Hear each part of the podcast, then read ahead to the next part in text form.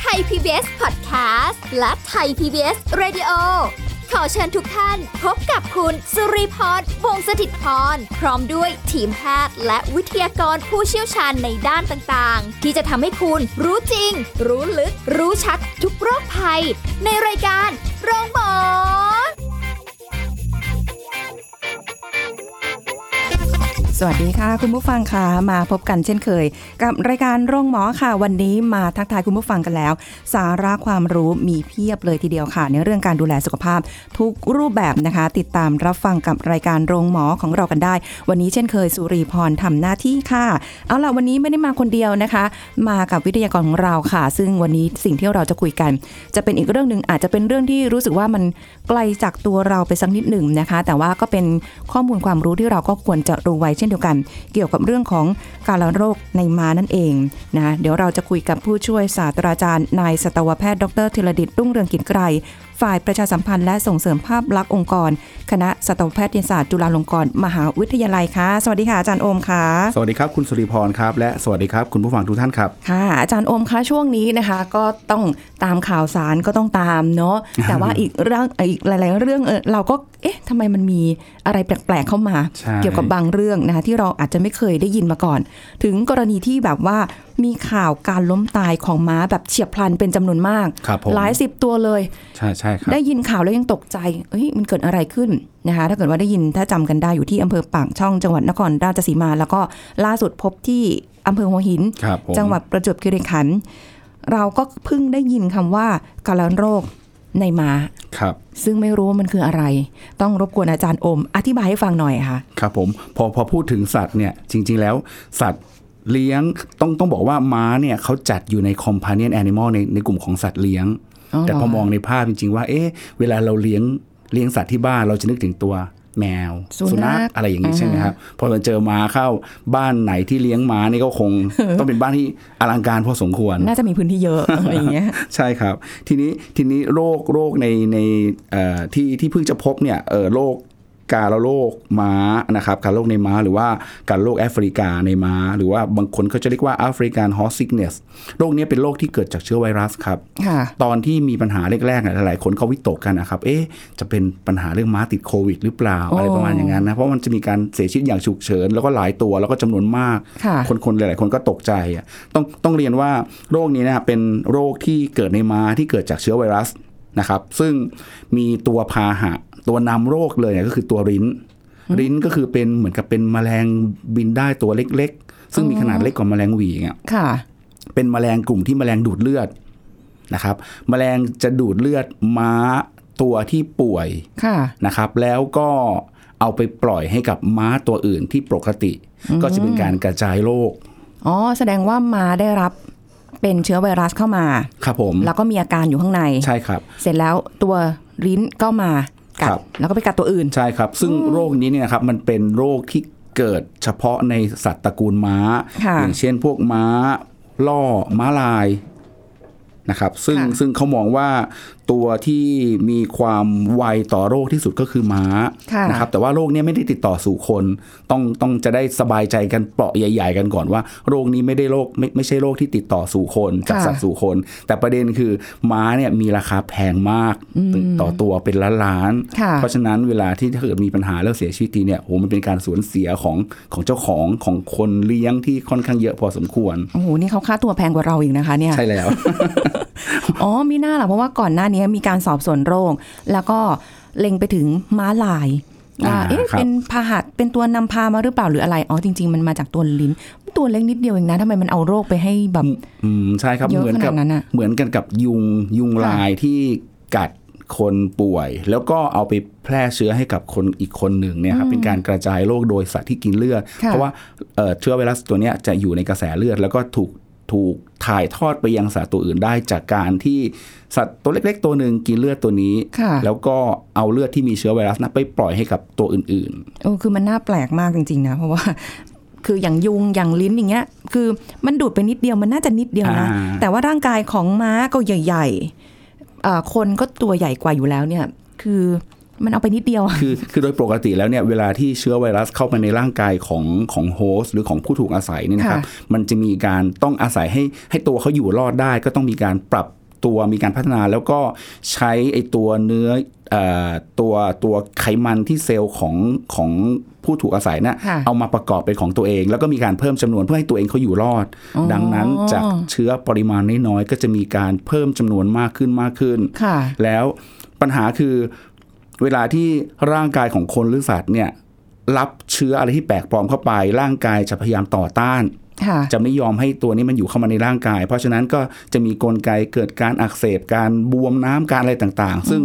ขึ้นอยู่กับว่าระบบไหนที่ที่เชื้อเหล่านี้ไปไปมีผล ค่ะ นะครับพอมีการแสดงการอักเสบการบวมการอะไรต่างๆปุ๊บเนี่ยร่างกายก็จะจะมีการป่วยนะครับอันนี้ถือเป็นการตอบสนองที่จะพยายามต่อต้านเชื้ออย่างทางหนึ่งเพียงแต่ว่าเราสู้ได้หรือเปล่า อืมเพราะฉะนั้นเขาถึงบอกว่าต้องแข็งแรงไว้อยู่ตลอดนี่แหละดีที่สุดใช่ไหม ใช่ครับ จะได้สู้ได้อื ซึ่ง ม ซึ่งปกติแล้วเนี่ยนะครับคุณสุนิพรครับ ตัวโรคการะโรคในม้าเนี่ยไม่เคยเจอในไทย เป็นโรคอุบัติใหม่ที่ที่เพิ่งจะพบในไทย เพราะว่าโดยปกติแล้วเราจะเจอที่ตามทวีปทวีปแอฟริกาตามชื่อของเขาเลยที่บอกว่าเป็นแอฟริกันฮอสซิกเนส ค่ะ เจอที่แอฟริกาตามตะวันออกกลางนะครับ อาจจะมีมาถึงพวกอีอียิปต์สเปนโปรตุเกสอะไรได้บ้างนะครับนะครับ ทีนี้ก็เลเพิ่งมาเจอเป็นครั้งแรกที่เมืองไทยเป็นโรคที่มาเกิด เพิ่งจะมาเกิดใหม่ เอ๊ะแล้วอย่างนี้คือกำลังนึกถึงถ้าเกิดมันอยู่แถบทวีปแอฟริกาอะไรเงี้ย มันมาในเมืองไทยได้อย่างไร ใช่ ใช่ไหมครับ การซื้อมาก็ซื้อจากเมืองนอกหรือเปล่าอันนี้อันนี้เกี่ยวไหมคะ ใช่รับฮคือคือตอนนี้มีข้อสงสัยนะครับ มีการสันนิษฐานว่าเป็นการติดเชื้อโดยการที่มีการนำเข้าม้าม้าลาย จากประเทศทางโซนทางด้าน อ๋อ นู้น ใช่ใช่ใช่ แล้วตัวม้าลายเนี่ยอาจจะมีเชื้อในร่างกาย แต่ไม่แสดงอาการก็ถือเป็นตัวที่อมโรค เป็นตัวที่เตรียมพร้อมที่จะแพร่โรคให้กับตัวอื่น ค่ะ ๆ ทีนี้ม้าเนี่ยพอพอเข้ามาอยู่ในเมืองไทยปุ๊บอันอันนี้เป็นข้อสข้อสันนิษฐานนะครับ พอเข้ามาอยู่ในเมืองไทยปุ๊บเนี่ยเวลามีตัวริ้นที่มากินเลือดของม้าลายเหล่านั้น แล้วมากัดม้าในบ้านเรา อ๋อ ซึ่งม้าม้าเนี่ยเป็นสัตว์ตระกูลที่มีความไวต่อโรคนี้ค่อนข้างเยอะ ค่ะ ดังนั้นก็เป็นการรับเชื้อได้ อันนี้เป็นข้อสงสัย ซึ่งตอนนี้กำลังหาข้อพิสูจน์อยู่ว่าเกิดจากสาเหตุนั้นจริงหรือเปล่านะครับ ค่ะ แต่ว่าก็เอาเป็นว่าอย่างน้อยอุ่นใจได้ว่าไม่ได้สามารถที่จะ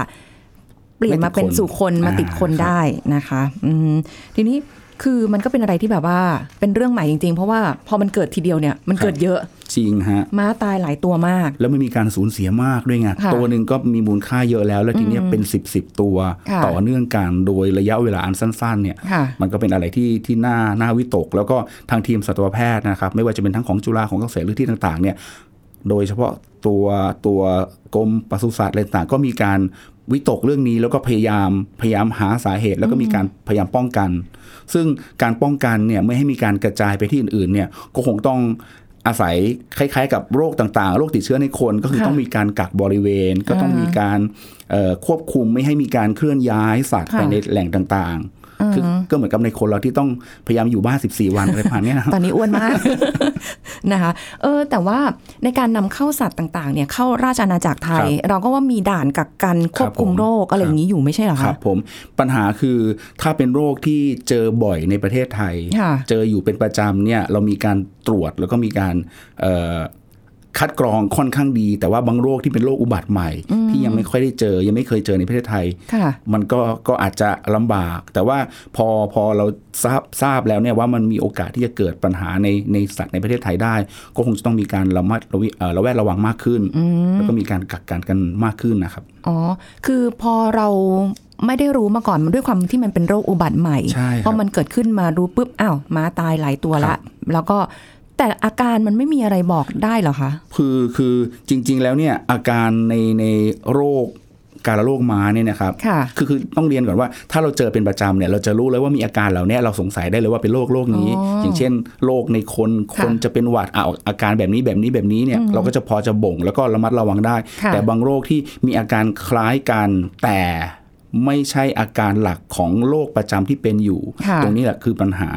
นะครับ ต้องเรียนว่าอาการของการโรคในม้าเนี่ยมันมี 4 รูปแบบหลักๆ ด้วยกันนะครับ ค่ะ มีแบบชนิดที่ไม่รุนแรง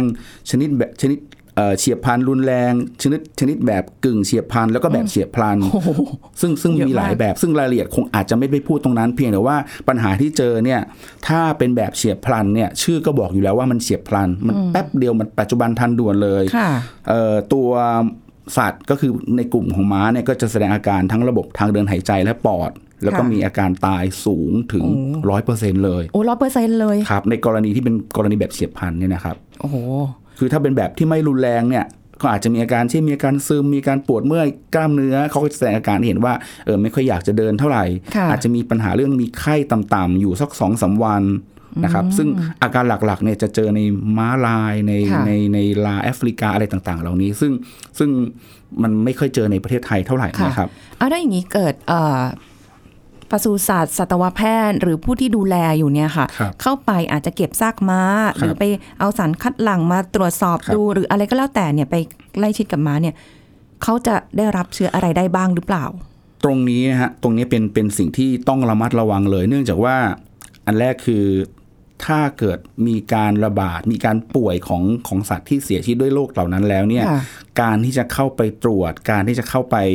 ทำอะไรเกี่ยวกับกับเอ่อสัตว์ที่มีเชื้ออแล้วคนเหล่านั้นก็มีโอกาสจะแพร่ไป คือนำเชื้อเหล่านั้นออกไปสู่ภายนอก ดังนั้นเนี่ยการเตรียมการผ่าซากการเก็บตัวอย่างการทำอะไรต่างๆเนี่ยต้องอยู่ในการควบคุมแล้วก็การดูแลอย่างอย่างค่อนข้าง ใช้คำว่ารัดกุมมาก ๆ เหมือนกับเหมือนกับกรณีโรคในคนหลาย ๆ โรคเช่นอย่างโควิดเนี่ยการ ค่ะ ที่จะรักษาคนกลุ่มนั้นเรื่องต่างๆเนี่ยคุณหมอก็ต้องมีการเตรียมตัวมีการป้องกันมีการหลังจากหลังจากที่มีการตรวจแล้วก็ทำอะไรแล้วเนี่ยก็ต้องมีการเอ่อฆ่าเชื้อตัวเอง ค่ะ แล้วก็เสื้อผ้าอะไรต่างๆ เป็นเป็นอย่างดี ตรงนี้ก็เช่นเดียวกันครับ เพราะว่าการที่เข้าไปสัมผัสกับเชื้อแล้ว แล้วไปที่อื่น ตรงนั้นแหละมันเป็นปัญหาในการที่จะแพร่ไปยังสภาพแวดล้อมแล้วก็ไปสังคมอื่นๆได้ ค่ะอืม นะครับ กรณีก็ต้องเอ่อ แต่ ฝาก ว่า ความห่วงใยไปถึงเจ้าหน้าที่ที่ต้องดู ค แล รั ด้วย เพราะแต่เจ้าหน้าที่ก็คงต้องมีความระมัดระวังแล้วก็ดูแลอย่างเต็มที่ ค่ะ เป็นการป้องกัน เพราะว่าการกำหนดบริเวณ การกำจัดเอ่อจำกัดเขตเนี่ยเป็นสิ่งที่สำคัญในการ ค่ะ ที่จะไม่ให้เชื้อแพร่ไปอย่างที่อื่น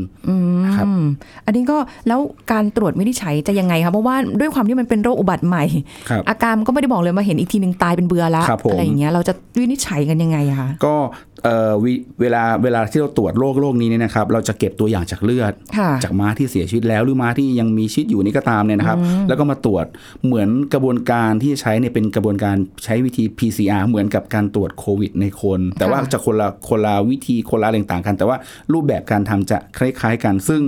PCR ก็เป็นวิธีที่ค่อนข้างเร็วที่สุดแล้วล่ะแต่ก็จะใช้ระยะเวลานิดนึง ค่ะ ทีนี้การที่จะทำให้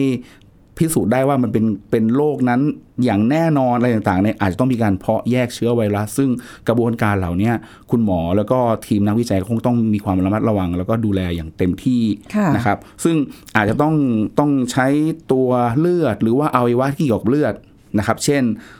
ต่อมน้ำเหลืองม้ามปอดอะไรต่างๆมาเพาะเชื้อในเซลล์ของของ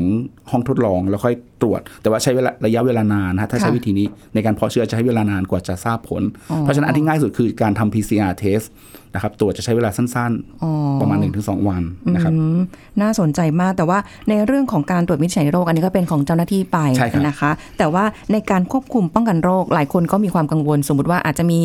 บ้านอยู่ใกล้ๆกับ ครับ คอกม้า อ่าฮะ หรือว่าอะไรอย่างเงี้ยไม่แน่ใจยังยังมีความไม่แน่ใจอยู่อันนี้เป็นเรื่องของ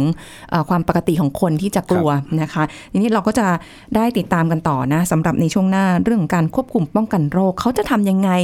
โรคอุบัติใหม่เฮ้ยเราต้องทำยังไงบ้างอะไรอย่างเงี้ยนะคะ เดี๋ยวช่วงหน้าค่ะ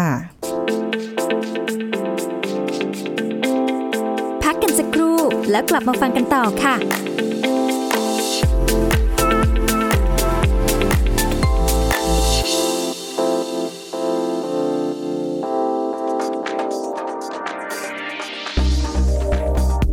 คุณผู้ฟังครับ การแปลผลหลับโควิด -19 ในวันแรกที่ได้รับเชื้อถึงวันที่มีอาการ เรียกว่าระยะฟักตัวของโรค หากตรวจแลบด้วยวิธีการหาเชื้อในทางเดินหายใจ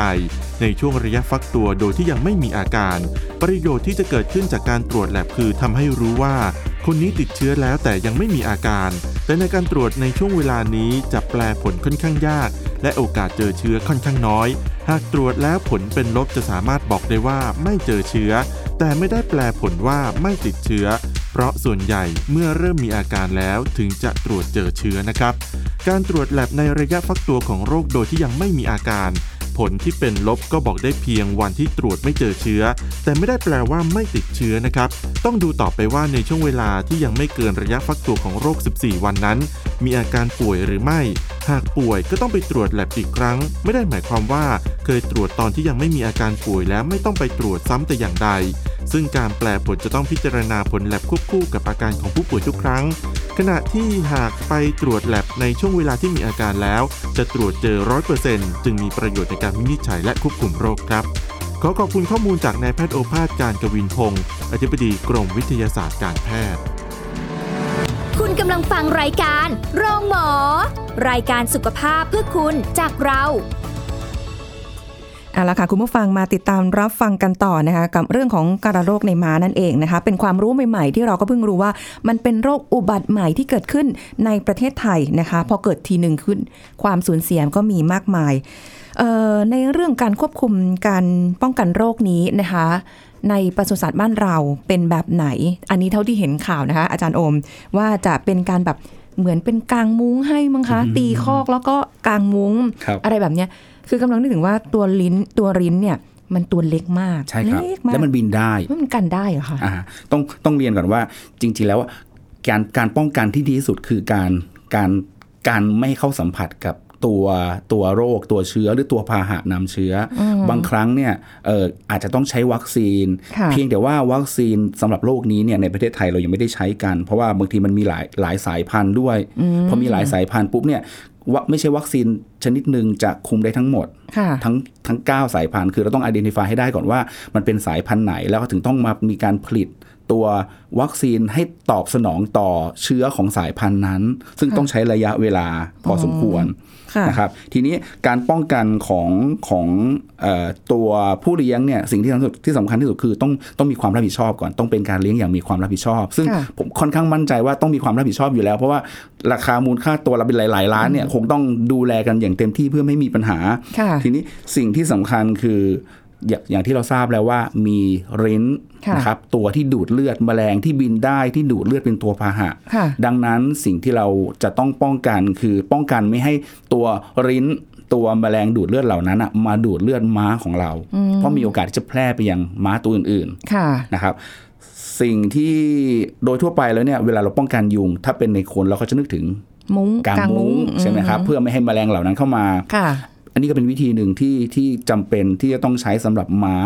นะครับเพราะว่าการไม่ให้แมลงเหล่านั้นเข้ามากัด ค่ะ นะครับเป็นการใช้มุ้งกับอันที่สองคืออาจจะต้องมีการฉีดพ่นยาฆ่าแมลง เพราะเรารู้ว่าตัวลิ้นตัวแมลงเหล่านี้มันเป็นกลุ่มของแมลงที่สามารถฆ่าได้โดยโดยกลุ่มของยาฆ่าแมลงต่างๆ ค่ะอืม นะครับอาจต้องฉีดที่บริเวณรอบๆ แล้วก็ที่ตัวม้าด้วย เพราะบางครั้งบางทีเห็นเลยเนี่ยยืนยืนอยู่มันแมลงต่างๆ ที่มาเกาะตามตัวของม้าเนี่ยจะมีค่อนข้างเยอะ ค่ะ นะครับอาจต้องฆ่าแมลงที่ที่ตัวม้าด้วย แต่ต้องระมัดระวังไม่ใช่ฆ่าแมลงเสร็จม้าไปด้วยเลย จากยาฆ่าแมลง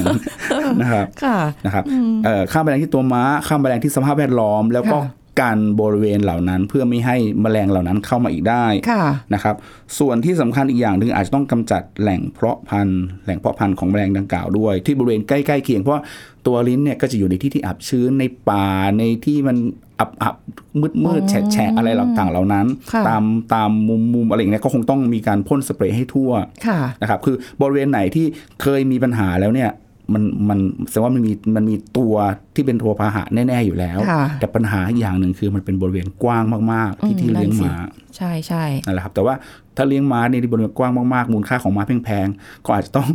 ต้องต้องมีการลงทุนในส่วนตรงนั้นเพิ่มด้วย ซึ่งซึ่งมันมีความจำเป็นมากเพราะว่าไม่งั้นมันจะกลายเป็นว่าเป็นแหล่งเพาะพันธุ์แล้วก็เป็นตัว ค่ะ กระจายไปยังตัวอื่นๆนะครับที่สำคัญก็ต้องมีการควบคุมการเคลื่อนย้ายสัตว์เข้าออก ซึ่งตรงเนี้ยจะเป็นหน้าที่ของทางทางฝ่ายรัฐและ ค่ะ นะครับนอกจากจะเป็นความรับผิดชอบของเจ้าของแล้ว ก็ต้องเป็นความการควบคุมการดูแล การกำหนดกฎเกณฑ์ของทางฝ่ายรัฐด้วยว่าต้องมีการระมัดระวังกันยังไง เพื่อไม่ให้การเคลื่อนย้าย เพราะว่าถ้าเกิดว่าเป็นบริเวณเอ่อม้ากลุ่มนี้มีโรคบริเวณนี้แล้ว แล้ว ค่ะ มีการเคลื่อนย้ายไปที่อื่น ก็มีโอกาสที่จะไปแพร่ให้กับตัวอื่นๆได้ ในบริเวณอื่นๆได้นะครับ ค่ะ โอ้ ทำความสะอาดนะเรื่องความสะอาดเป็นสิ่งสำคัญ ดูแลสัตว์เลี้ยงต่างๆ เครื่องมือเครื่องใช้ต่างๆให้สะอาด ค่ะ ดูแลเหมือนกับการป้องกันการติดเชื้อโรคในคนทั่วๆไปด้วยเนี่ยแหละครับ ค่ะ อุ้ยอย่างนี้คือก็ไม่รู้ว่าอืมมันจะ สิ้นสุดเมื่อไหร่เพราะมีความรู้สึกว่าด้วยความที่ตัวริ้นเนี่ยมัน มันก็น่าจะเยอะอะ มันมีเยอะแล้วมันกระจายได้ง่ายมันเคลื่อนที่ไปได้ไงครับ ค่ะ เออเราเราต้องจำกัดเอ่อเขาเรียกอะไรจำกำจัดพาหะ อ่ต้องกำจัดพาหะและจำกัด จำกัด สถานที่โอ้โหตัวนี้คำนี้ ใช่ไหม มันยากมากเลย คือคือต้องพยายามนึกถึงเหมือนกับโรคไข้เลือดออกในคนเราเนี่ยแหละครับ ค่ะ มียุงเป็นตัวพาหะ ยุงเนี่ยก็สามารถแพร่ไปบินไปได้ระยะระยะโซนโซนหนึ่งอ่ะคืออาจจะไม่ได้ไปแบบว่าเป็นหลายพันกิโลหรืออะไรประมาณนั้น แต่ว่ามันก็ในบริเวณบริเวณหนึ่งที่มีการระบาดเนี่ยอาจจะต้องกำจัดร่วมมือกันกำจัดบริเวณนั้นให้ให้ให้ปลอดกับจากเชื้อ ค่ะ ปลอดจากไอตัวแมลงเหล่านั้น แต่ว่าอาจจะค่อนข้างลำบาก เนื่องจากว่าแมลงมันก็มีจำนวนมากแล้วก็เยอะแล้วก็กระจายอยู่ทั่วไปด้วยครับ อืมแล้วก็กำลังรู้สึกว่าด้วยความที่ประเทศไทยของเราเป็นประเทศที่แบบมีความร้อนร้อนตลอดเวลา ครับ ร้อนทุกวันนะคะเออมันมีการระบาดของโรคเนี่ย เป็นช่วงๆด้วยแหละครับที่สำคัญ อ๋อเป็นช่วงใช่ไหม คือ คะไม่ได้ คือ แบบเฉพาะแบบหน้าร้อน เอ่อ อะไรอย่างเงี้ย ส่วนใหญ่แล้วเนี่ยแมลงเหล่าเนี้ยจะค่อนข้างเติบโตแข็งแรงขยายพันธุ์แพร่อะไรได้ดีในช่วงอากาศที่ร้อนชื้น ค่ะ ๆซึ่งพอพูดถึงร้อนชื้นๆเนี่ยบ้านเราอะใช่เลยอะบ้านเราใช่ ห เลย นีไม่พ้นเลยเนาะ ถ้าเป็นช่วงอากาศเย็นๆ ก็อาจจะจะการแพร่ระบาดก็จะจะจะเบาบางลง แต่ว่าต้องต้องเรียนว่าพอประเทศประเทศเราเป็นประเทศร้อนชื้นนะเพราะฉะนั้น ค่ะ โรคเหล่านี้ถ้าเกิดว่ามีการแพร่ระบาดมาแล้วเนี่ยมันก็มีโอกาสที่จะ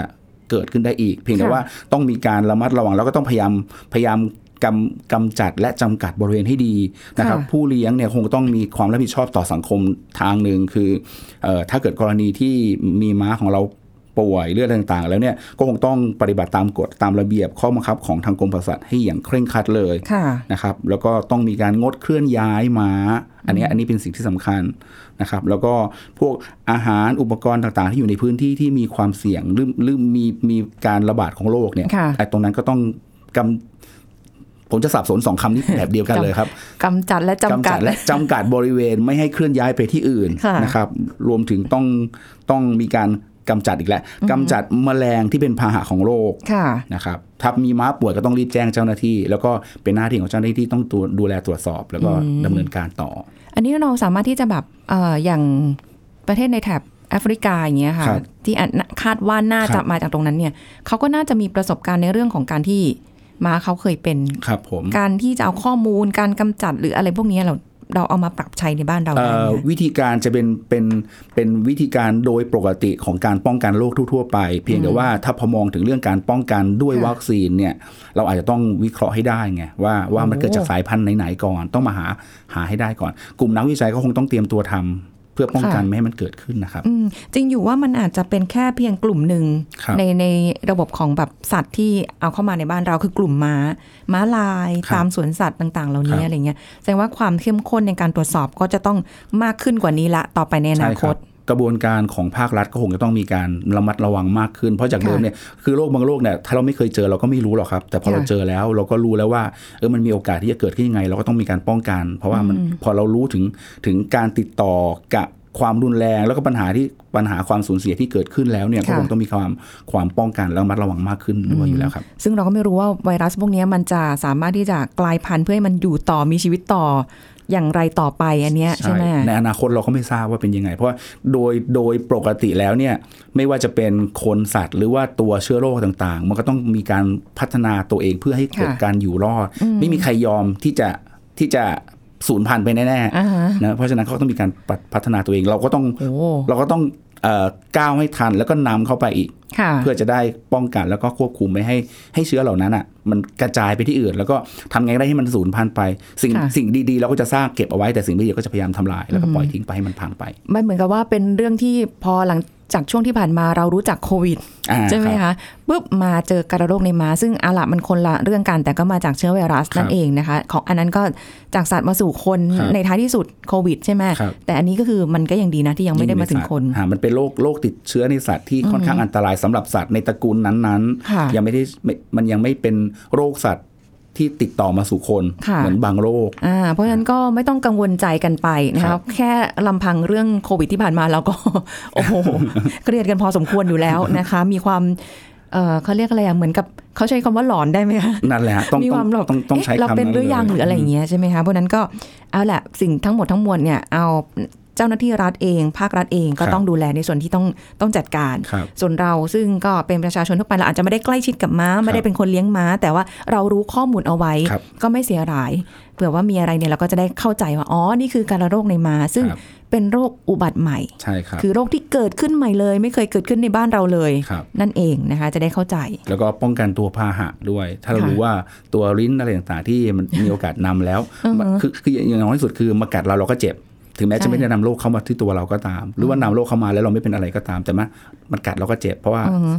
เพราะว่ามันกินเลือดอะ ใช่ นะครับ ใช่นะคะ ก็ ครับ อ่ะกำจัดได้แล้ว ใช่ครับ บริเวณรอบบ้าน ยาฆ่าแมลง ยาฆ่าแมลงนะคะ แต่ว่าเราก็อย่าเอาตัวเองไปอยู่ในยาฆ่าแมลงนะคะ ระวังด้วยนะคะ แล้วต้องระวังเรื่องสัตว์เลี้ยงด้วย ค่ะ สุนัขแมวของเรากลายเป็นว่า พอเราใช้ยาฆ่าแมลงฆ่ากำจัดมดกำจัดปลวกกำจัด ค่ะ แมลงต่างๆ เหล่านั้นแล้ว ต้องมีมาตรการในการป้องกันในการกันไม่ให้ตัวตัวเราตัวเด็กแล้วก็ตัวสัตว์เลี้ยงเข้าไปใกล้กับสิ่งเหล่านั้นครับ อืมไม่ใช่หันมาอีกที นุ่น